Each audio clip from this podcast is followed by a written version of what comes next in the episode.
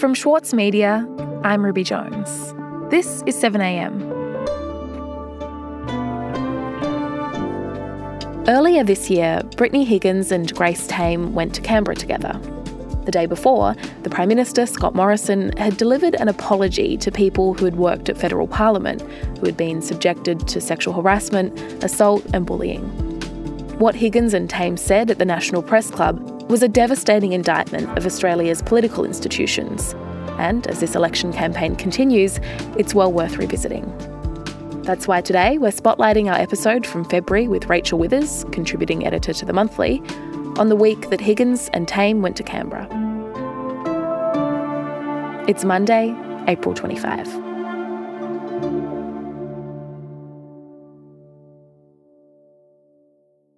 Rachel, it was almost a year ago that Liberal staffer Brittany Higgins quit her job and went public with claims that she'd been raped by a colleague in Parliament House.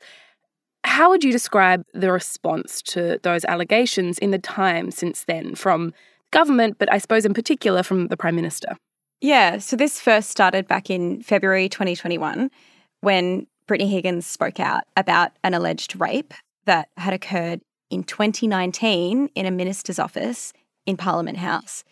She first told her story to news.com.au and then she went on the project that night to share her story in her own words. I told him to stop. Did he? No. How many times would you estimate you said to him to stop? I felt like it was like on a loop endlessly. And it was all over the news. More sexual assault allegations have emerged against the man accused of raping former Liberal Party staffer Brittany Higgins. The Australian has reported that two more women have alleged they were attacked by the same former Liberal staffer. In the morning newspapers, a third allegation of sexual assault. By afternoon, a fourth. More women began coming forward with stories of sexual assault or harassment in Parliament House. And journalists began digging into timeline of who had known about this incident in 2019 at the time. But Scott Morrison himself did not seem to take Higgins' allegations seriously from the very beginning. Perhaps he didn't think or realise that this was going to be such a big moment, but his office denied knowing about it at the time, which is a claim they've doubled down on ever since. And it wasn't actually until the day after Higgins came forward with her story that Morrison actually addressed it properly. And he told reporters that it was actually a conversation with his wife, Jenny, that had made him see things differently. Jenny and I spoke last night, and she said to me, You have to think about this as a father first. What would you want to happen if it were our girls? He said that Jenny had a way of clarifying things and that he had since reflected on what Brittany had said and decided to act. I said yesterday in the Parliament that we had to listen to Brittany. I have listened to Brittany. And he then announced a bunch of reviews into processes and cultures in Parliament House. But the key one here was a review into workplace parliamentary culture that was announced two weeks later. And that was run by Sex Discrimination Commissioner Kate Jenkins. And that's the one we're talking about this week because it was published late last year. And one of its recommendations was that the Parliament should make a statement of acknowledgement of bullying, sexual harassment, and sexual assault that had been experienced by staff in Parliament. And so that acknowledgement is what we saw this week. Mm. So that's what happened in Parliament on Tuesday this public statement, this formal apology to everyone who'd experienced sexual assault or, or harassment or bullying. So, can you tell me what was said exactly? Yeah, so the statement was delivered by the Speaker of the House, and then he handed over to the Prime Minister, who handed on to the leaders of the other parties and a representative from the crossbench. I rise, rise to enthusiastically support this acknowledgement and to recognise all of those who are why we are here today and making this acknowledgement. Scott Morrison's address is the one that I think a lot of the attention was on because he's the one who had got this so wrong from the start. And I particularly want to acknowledge Ms. Brittany Higgins, whose experience and, more importantly, courage is the reason why we are all here today. And I want to thank her for that. And he also apologised to the surprise of many. It's not exactly something Morrison is known for doing. I am sorry. We are sorry. I'm sorry to Ms. Higgins for the terrible things that took place here. And also for all the other things that had happened to women and men in Parliament House. And he said that perpetrators would be exposed and that the entire Parliament needed to work to make it a better place. For those of us who are here now, we know we have that opportunity. And we must and we can and we will do better. Mm. And so, Rachel, listening to that speech, what did you think? Did it feel genuine to you? And did you get the sense that this moment could be a turning point when it comes to how seriously this issue is taken? Well, look, I'd say that the Prime Minister's use of the word sorry was welcome here, although it was a passive apology that didn't really seem to extend to any of the things that he had personally done. For example, he earlier undermined parts of her story, denying that she'd gotten a call from his private secretary to check in, which she said she did. He allegedly backgrounded against her partner, according to some journalists, implying that her partner had some sort of grudge to bear against the government, although Scott Morrison's office found nothing when they looked into this. And on the subject of inquiries, his office dragged out an investigation into what they knew and when, and ultimately never completed it. And it was also quite hard to hear his apology as fully sincere, considering that the women whose experiences had sparked this inquiry, the women who he was supposedly apologising to, weren't actually invited to the acknowledgement until the night before. Right. So they didn't even score an invite to their own apology, Rachel. That's right. Higgins wasn't initially invited to the event, nor were many of the other high profile women, former staffers Josie Coles and Chelsea Potter and Rochelle Miller.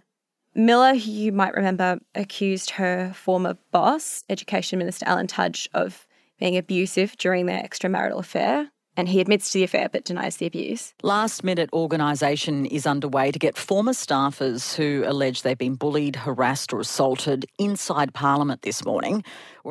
She told RN Breakfast that she'd been informed of the acknowledgement last week and she was sort of waiting for an invitation, but no invitation ever came before she tweeted about the fact that she hadn't been invited the day before. And then independent Zali Steggall, who is a member of the government's task force into these issues, then contacted Miller offering some spots in the gallery. So, in the end, Higgins and Potter and Miller and Coles, along with activist Chanel Contos, were in the chamber for the apology. But it really prompts the question how serious could the government have been about saying sorry if it didn't think to include the recipients of its apology in its planning? Yeah, I think that's a good point, Rachel, because it detracts from, I suppose, the sincerity of an act like this when you learn that the people who instigated it, the people who the apology is actually for, weren't included. Yeah, it just it makes the whole thing feel very performative and like the apology was for the cameras and, and not for the actual victims. But I think really the main reason that we do instinctively dismiss these apologies and acknowledgements and grand sentiments out of hand is that they're never actually backed up by any action from the government. They're still not passing all the recommendations from Jenkins' previous review into workplace culture, which was the Respect at Work report, which applied to all workplaces. And the government simply ignored the key recommendation from that. And Morrison, who put these early mistakes down to being a bloke, and blokes don't always get it, actually continues to act like a bully towards women despite having been called out on it again and again. All of this frustration, I think, bubbled to the surface when Brittany Higgins and former Australian of the Year Grace Tame spoke to the press club the very next day after the Prime Minister's apology. In fact, the two of them had some pretty extraordinary things to say about the Prime Minister and the people around him who had tried to protect him. I welcome them both to the National Press Club today, and I'd ask Brittany Higgins to speak to us first.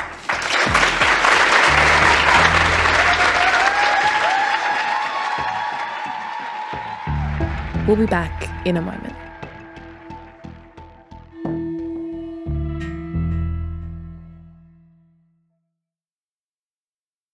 As a 7am listener, you value the story behind the headlines. That's why you should read Post, a free daily newsletter bringing you the top five news stories of the day, summarising each of their key points with links to full articles from a range of sources. Get the news you need to your inbox every weekday morning with Post. Sign up at thesaturdaypaper.com.au slash newsletters. For Sloane Crosley, writing about the loss of a friend may not have provided catharsis, but it did allow for the possibility of a better ending. Like you have this amazing meal that's this friendship, and then you have a really, really, really, really bad dessert with shards of glass in it. And then, like, the book is like, you know, those little chunks of chocolate that come with the bill. I'm Michael Williams. Join me for this week's episode of Read This as I talk to Sloane Crosley about her latest, Grief is for People. Listen wherever you get your podcasts. Rachel, on Wednesday, former staffer Brittany Higgins, as well as the outgoing Australian of the Year Grace Tame, gave a public speech at the press club in Canberra. What did they say? Yeah, so this was a highly anticipated doubleheader. And at the event, Higgins said that she found some of Morrison's language over the last year shocking and at times, admittedly, a bit offensive. But she did say that this actually wouldn't have mattered so much if his actions had demonstrated a commitment to change. What bothered me most about the whole imagine if it were our daughter's spiel wasn't that he necessarily needed his wife's advice to help contextualize my rape in a way that mattered to him personally. All he could do, and that's how he realized it was a bad thing. I, I didn't want his sympathy as a father. I wanted him to use his power as Prime Minister. And on the apology this week, her message was similar. She said that without action, words are meaningless. It was encouraging and an important sentiment, but I am cognizant that at this point in time, they are still only words. Actions are what matter. And, what and she said that unless all of the recommendations of the Jenkins Review were implemented, that we're going to continue to see a toxic culture exist within Parliament. But I'd say the even bigger revelations came from Grace Tame. On that note, Brace yourselves. On the 17th of August last year. So, Tame said that a senior member of a government funded organisation had contacted her last year and made a threatening phone call. From a senior member of a government funded organisation asking for my word. In which they asked her not to say anything damning about the Prime Minister on the evening of the next Australian of the Year Awards. That's quite an allegation to make. yeah, so Tame said on this call, this senior member of a organisation warned her not to criticise the Prime Minister ahead of last month's Australian of the Year Awards. You're an influential person. He'll have a fear, they said. A fear? What kind of fear? I asked myself. A fear for our nation's most vulnerable? A fear for the future of our planet? And the reason they gave was that there was an election coming up. Right. Well, Grace Tame obviously decided not to listen to this person. And it seems, I suppose, like their warning or request, however you want to frame it, it really backfired on them. Yeah, absolutely. And she doubled down again in this press club address. She said that she made a conscious decision to stand up to evil and that she would continue to do so. As far as I'm concerned, you either fight it or you are a part of it. She was later asked what she had said at the time on the phone, uh, but she wouldn't reveal that, saying that it doesn't matter now. And she refused to say which organisation it was, but it's since been reported that it was someone from the Australia Day Council. The Prime Minister has hit out at whoever said it, saying that he didn't authorise it, and has promised an investigation into who it was. Hmm. Okay, and so Rachel, going back to the beginning of this, to Scott Morrison's apology, this was clearly an attempt to at least publicly appear to be taking the issue of sexual harassment and abuse more seriously. It doesn't seem to have gone down well, and it certainly wasn't well received by the people who the apology was actually aimed at. So I wonder ultimately just how damaging you think this might be for Scott Morrison, particularly in the context of the upcoming election. I'm not sure that this is at the top of the average swing voter's mind, if it ever was. There's a lot of other things on people's minds now, especially after the summer we've had. The government wants to switch to talking about the economy and attacking Labor. But there is a lot of things going wrong for the government right now. And this is certainly adding to some of the character problems Morrison is having. I think one place that it really could make a difference and could be a vote switcher is in the electorates of the so called moderate liberals who are being challenged by a raft of independents on integrity and climate, but also women's issues.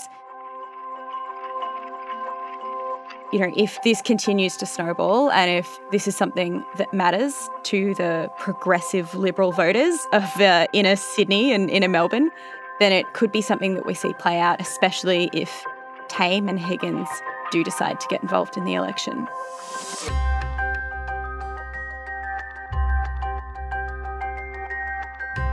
Rachel, thank you so much for your time. Thanks, Ruby.